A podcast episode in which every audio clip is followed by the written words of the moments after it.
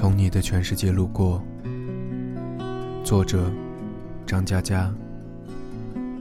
播讲：雪雁。第一页。三，初恋是一个人的兵荒马乱。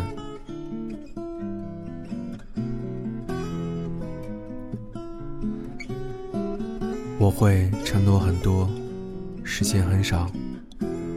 我们会面对面，越走越远，肩并肩，悄然失散。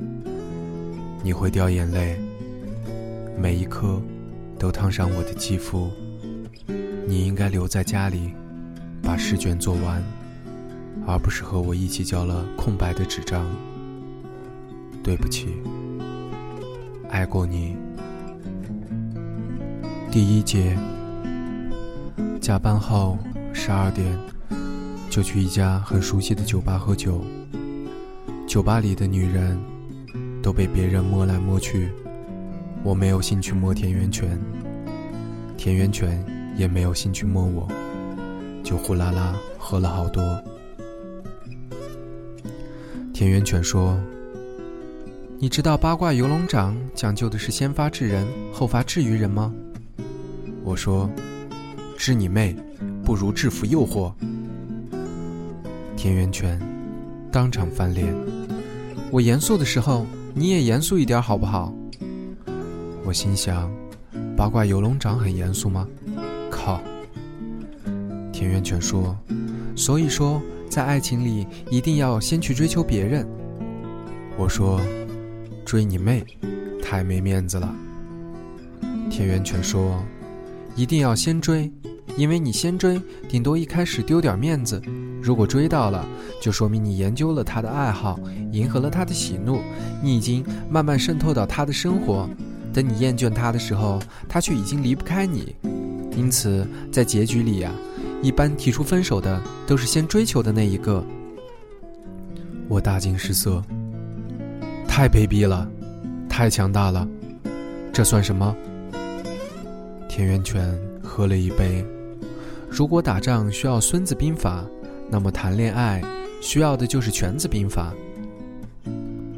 透过金黄色的啤酒，我突然发现，每个女人都有了姿色，也许这就是所谓的酒色。先发制人，后发制于人。慢慢的，当他不放心自己，才把生命托付给你的时候，你已经先发制人。先发离开。第二节，六年级的时候，和班长同桌，当时总是班长拿第一，我拿第二名。于是他是大队长，我是中队长。大队长和中队长最大的区别就在于，一般举行仪式的时候，他大声喊：“赖宁，你是我们的骄傲。”而我站他旁边，严肃地行少先队礼。他不喊完，我不能把手放下来，因为少先队里，老子恨死了赖宁。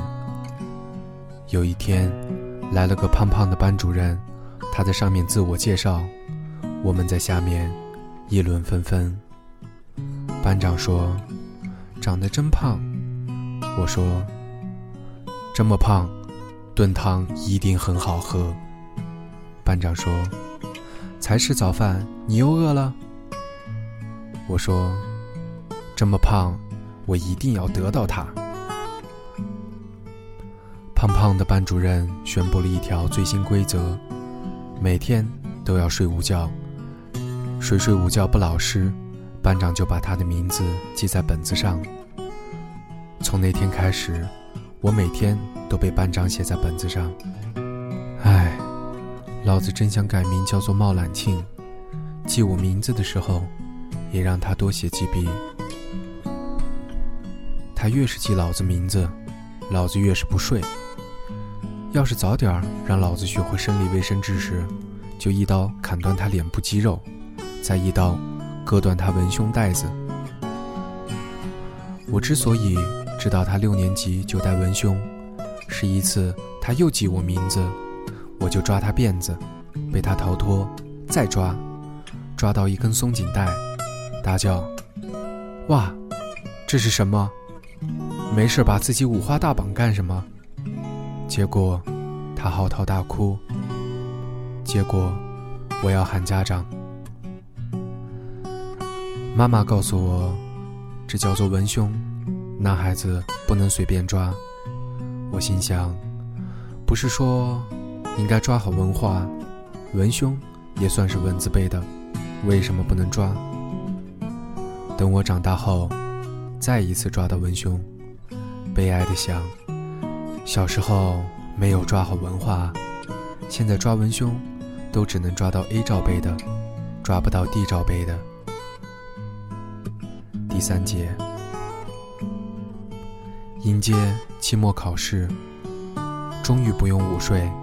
班长带了一本课外读物《小王子》的绘图本，他借给全班人看，我就硬憋着，不问他借。全班人看完了，他在后面出着黑板报，我偷偷过去，借给我看看好不好？不借。你借我看，我送你文胸。班长咬住嘴唇，不理我了。我恼羞成怒，暗想：这又哪儿触犯你了？在期末考试前，胖胖班主任给大家算总账，所有背记名字的都要在水泥地上打手背，一个一个被点名。我都做好从早上打到晚上的准备。结果始终没有叫到我。我心想，这个胖子，难道真的被我得到了？期末考试后就毕业了。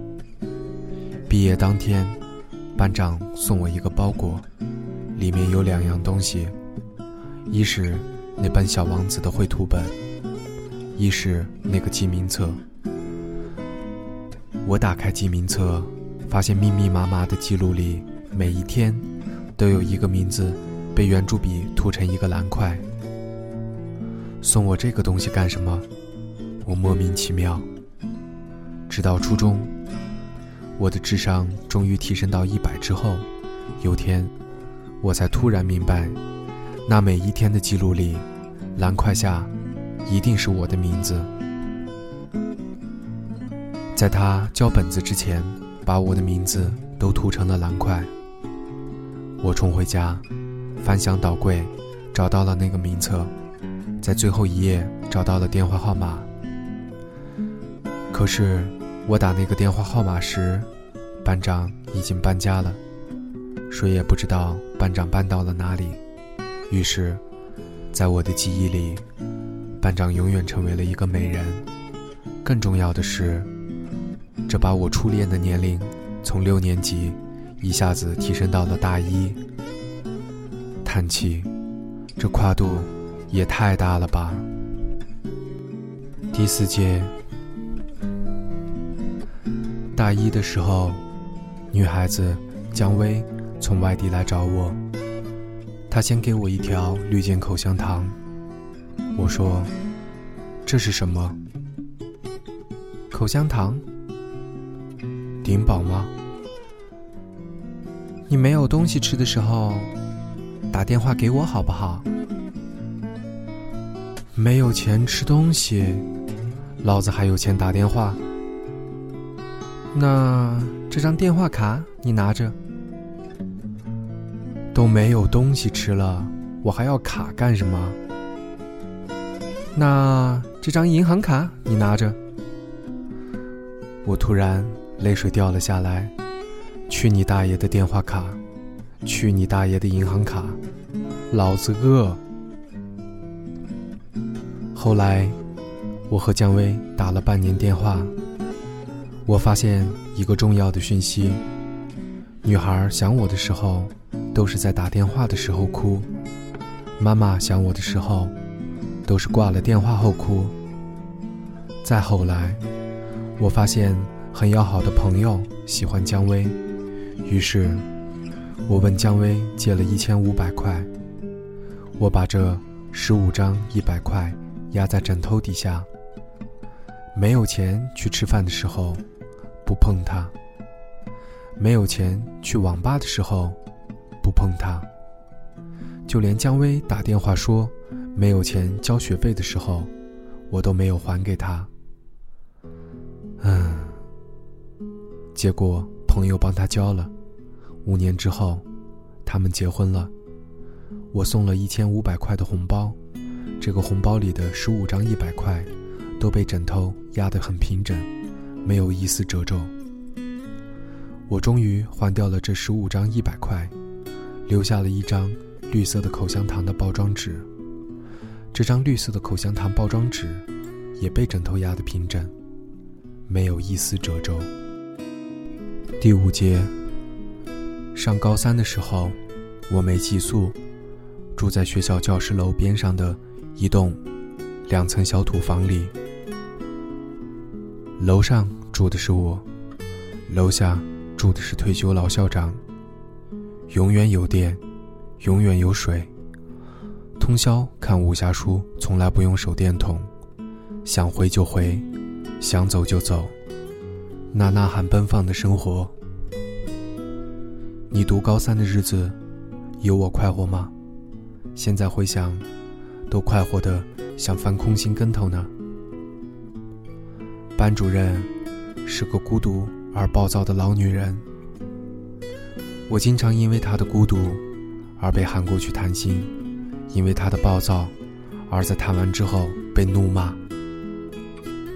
悲愤之下，我索性破罐子破摔，早操不出，早读不去，心情一旦不好，连早课都不上。这叫什么？魄力。第六节，一天大清早，有人敲门，我开门，是个女生，还拎了个塑料袋子。我心想，妓女生意怎么都做到高中生这里来了？你没吃早饭吧？不吃，滚！这么粗鲁干什么？就是这么又粗又鲁。是别人托我带给你的。别人是什么人？别人不想告诉你，不要算了。不想告诉我，嗯，那就是不用我还了吧？送你的为什么还要还？哈哈哈哈！别人真好。女生走了，我一边吃着麻团和豆浆，一边心想：别人太穷了。早饭送这个。我班有朵校花，爆炸美丽，爆炸智慧，学习成绩永远是年级第一。我的愿望是用法律制裁校花同学，枪毙，或者帮我考试，以上二选一。同桌的愿望是用法律制裁门卫，这样。可以半夜偷偷溜到录像厅看片子，看到一半喊老板换片。几年后，同桌被法律制裁了，他在承德当包工头，偷税漏税，拖欠工资，被判入狱三年。当年我就知道这个同桌并非等闲之辈，一天约了我去城里打游戏，他居然带了一个猪头妹，打到半夜。他问我借钥匙，说要和猪头妹住过去，我还要打街霸，用钥匙和他换了十几个铜板。第二天大早就出了状况，他们出房间时，被楼下的退休老校长看见了。幸好天色不好，老校长没有认出女生是谁，不然和猪头妹同居太掉价了。无奈。天色不好，老校长也没有认出男生是谁。我房间出来的肯定是我，太委屈了。班主任开始找我谈话，脸色凝重。教导主任开始找我谈话，脸色凝重。副校长开始找我谈话，脸色凝重。我正在绝望地等校长找我谈话，接着，锒铛入狱。我是个流氓啊，流氓，一个还没有摸过女生小手的流氓。哭鬼。突然，校长就不找我了，老师们谁也不提这事了，突然就烟消云散。我好奇的三天没睡着觉。某消息灵通人士私下和我说：“想知道为什么吗？”想。消息人士说：“十个铜板。”好。消息人士说：“你知道小花同学吧？”废话。消息人士说：“是他跑到校长那边去，说那晚住在你房间的是他。”我大惊。这不玷污我名声吗？消息人士说：“滚！校花同学是咱们学校高考状元的唯一希望，是考取重点大学的唯一希望。哪个老师会碰他？他这么一说，自然就不追究你，事情就过去了啊。”校花同学不但爆炸魅力，爆炸智慧，还爆炸伟大。在爆炸伟大面前，未成年同居，就像天上的浮云一样。第七节，但我后来没有想到，小花同学不比我们江湖中人，他是施恩图报的。从此，在校花同学的要挟下，我参加早操，参加早读，参加早课，但校花同学。后来也没想到这么做的弊端。校花同学说：“张佳佳，我们一起报考南浦大学吧。”我大惊失色。南浦大学？你以为我是校草啊？名牌大学，那他妈的是人上的吗？啪！我的左脸被抽肿。小花同学说：“我们一起报考南浦大学吧。”你给我一百块，我就填。小花同学说：“给你一块。”我说：“一块？你怎么穷得像小白？”小花同学问：“小白是谁啊？”我家养的土狗，我在他的脖子上挂了一个一块的硬币。啪！我的右脸被抽中。结果两个人都填了南浦大学，结果我考上了。他没考上，他服从第二志愿，去了天津。第八节，天津为什么不是江苏城市？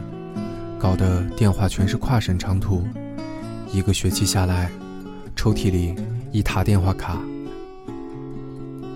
我消耗电话卡的岁月里，出现了姜薇。我很少接姜薇电话。就算自己在宿舍，也要舍友说我不在，因为我要等校花同学的电话。校花同学打来占线的话，还要解释半天。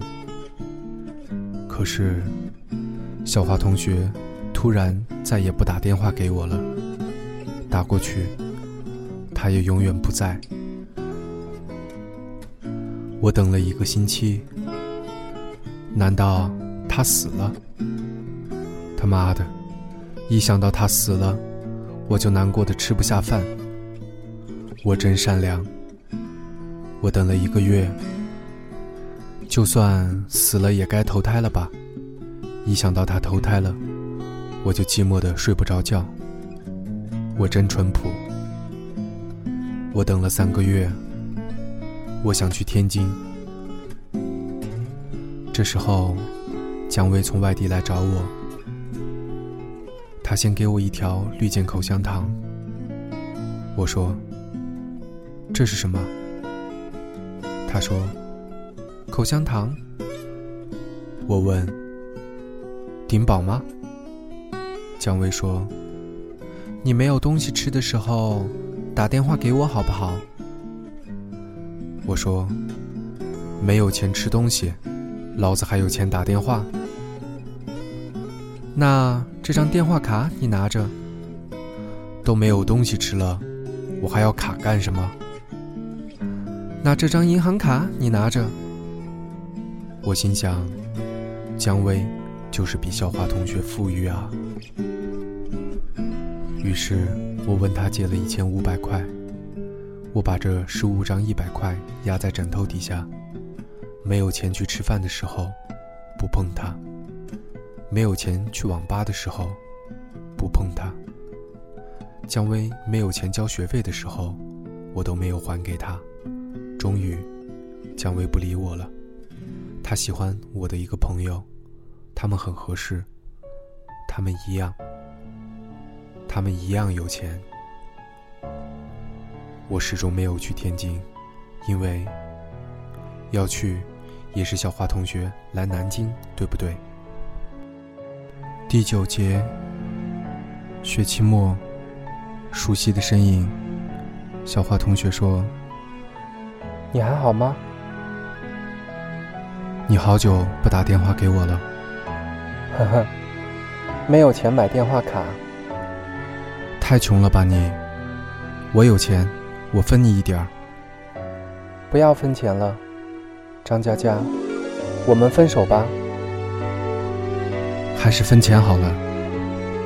我说真的，张佳佳。我们分手吧。我要分钱。张佳佳，记得照顾好自己。分钱分钱。有空多打电话给妈妈，她一定很想你。分钱分钱。张佳佳，你想我吗？分钱分钱。不要哭了。记得有一天，我托人给你送早饭吗？我现在还不知道你吃了没有呢。我吃了。张佳佳，记得吃早饭。对了，如果再让你报考一次，你会选什么大学？我心想，我什么地方也不选，我找个村姑，在那。二层小土楼，洞房种田浇粪，这辈子都不用买电话卡。